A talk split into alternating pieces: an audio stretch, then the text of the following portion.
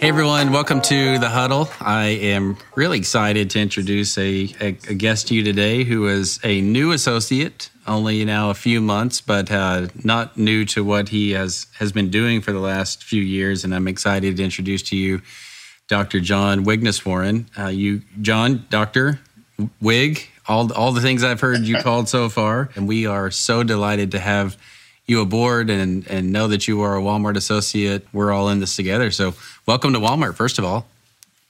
I appreciate it. Feel blessed to be here. Yeah, great. Well, it's good to have you. So let's let's start with your name for just a second. What do you prefer to be called? I've I've had uh, all sorts of things people say over the years. I'd like to be called Doctor. I'd like to be called John. I'd like to be called my last name. I'd like to be called anything but those.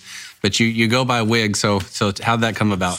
Yeah, WIG is uh, since the time I was in uh, second grade, and it's being repeated by my daughter now, who has her Gmail address is WIG. So I just shook my head, but that it's been like that forever. well, uh, you know, when people mispronounce their names, I always think, well, I've been called worse, so it's okay. so it's okay. we'll take it. Well, you joined um, Dr. Pegus's team. Cheryl has been with us now uh, for several months. Joined late last year, and she's leading the efforts in health and wellness. And um, what a time to be involved in, in, in the public health area and then work at a private company, what try to do in the public markets, but be such a big part of a movement at, at a time when when health is very uncertain for a number of people. What's it been like the last year or so, really? The impression I've gotten is more from a personal uh, perspective. So, you know, I'm a pretty avid hoops player, and I fractured my uh, cheekbone with a, you know, with an elbow. And I was telling some colleagues, you know, I got seen with within an hour or two. You know, I called a friend of mine. Uh, they shepherded me in. I got to the ER. They probably were scared of me and, you know, kind of did things really quickly.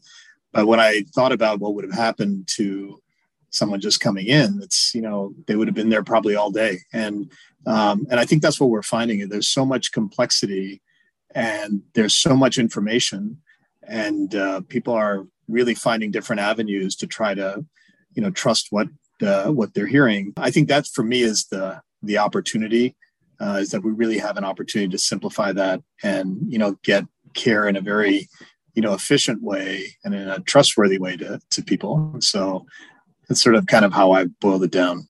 Yeah, I, you know I do too. It's it's a complex system, big system, and the fact that we're local in 5,000 communities and we have digital relationships with people and being able to use intelligence not only from humans but but help let let machines help us think through how to triage people and get them the best care and help them find the best path to a healthy diet and the things that we refer to as the social determinants of health that that can affect populations. That's what I'm really excited about working on. Um, you know, as you, you know, one of the the things you mentioned there is is there is all sorts of information in the world and I, I kind of joke to people sometimes, just tell me the conclusion you're looking for, and I'll find you the story that proves you're right. And and it's it's it's a bit true. It's it's probably it's probably a little bit of sarcasm built in there as well. But you know, how do you think about uh, getting to the right facts and the right set of truth at a time when there's so much information published by so many people, some that are quite qualified, some that aren't.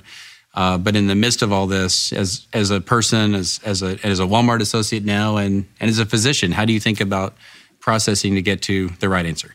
It's going to be very challenging. I think for all the reasons that you mentioned. You know, even from a clinical perspective, we see articles after articles coming out, and so even for someone who's used to reading this stuff, um, there's not always a central truth.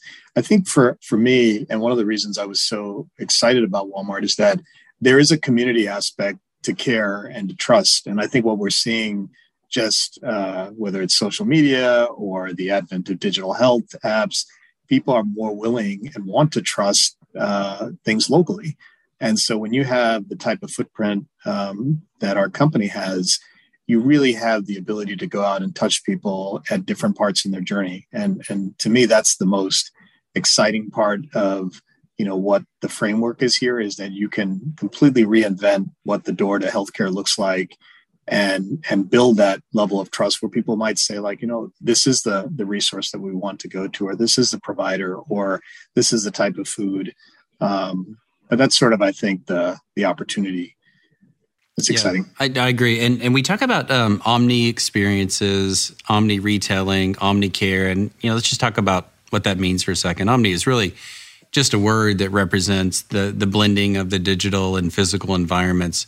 And over the last several months, really most of the year, we've had an omni experience when it comes to healthcare with with vaccines. Um, a person who can access their Walmart account, signs in, signs up, gets an appointment, has everything set up, ready to go, goes in, has the pharmacist or pharmacy tech administer their shot, and, and, which is great to see. You know, so many pharmacists around the country practicing at the high end of their license and doing the things that they really probably got into the school to begin for, to begin with was to to do the most they could affect healthcare at the local level. So it's been great to see, um, obviously, the team step up. And but when you think about you know the the future possibilities for the blending of the digital environment and the physical environment, like you described, local level. You know, what are the kind of things that inspire you?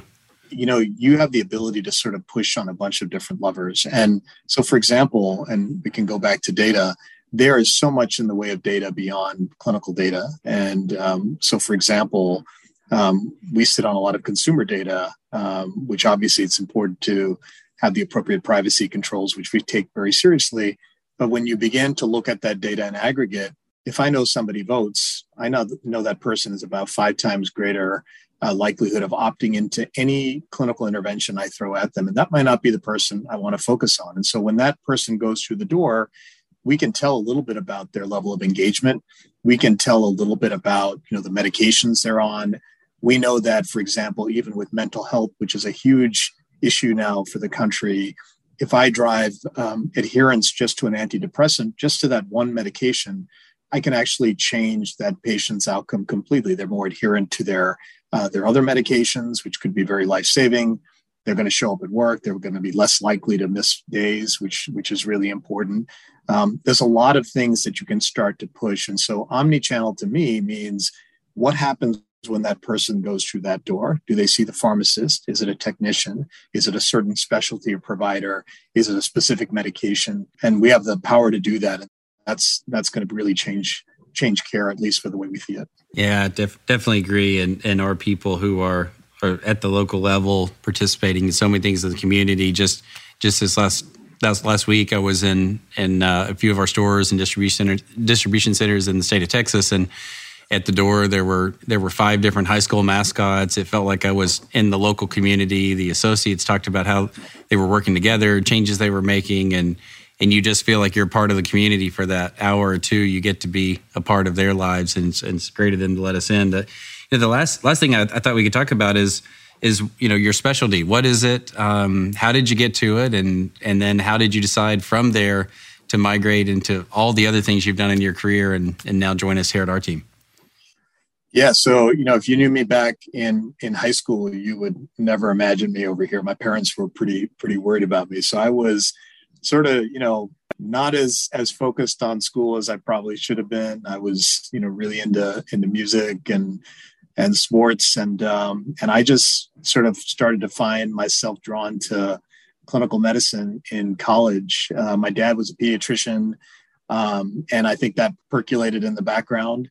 And I just found uh, you know just helping people was this is just it felt good. And so as i got through my you know medical school and still wasn't sure what i wanted to do i uh, initially went into radiology uh, got a little bored sitting in a room uh, looking at, at, at x-rays. And i uh, happened to actually do a radiology procedure for patients with kidney disease. And and I got really excited because nephrology, the specialty I'm in, is very data centric. Um, you can't, you know, back pain, for example, could mean a lot of different things to people.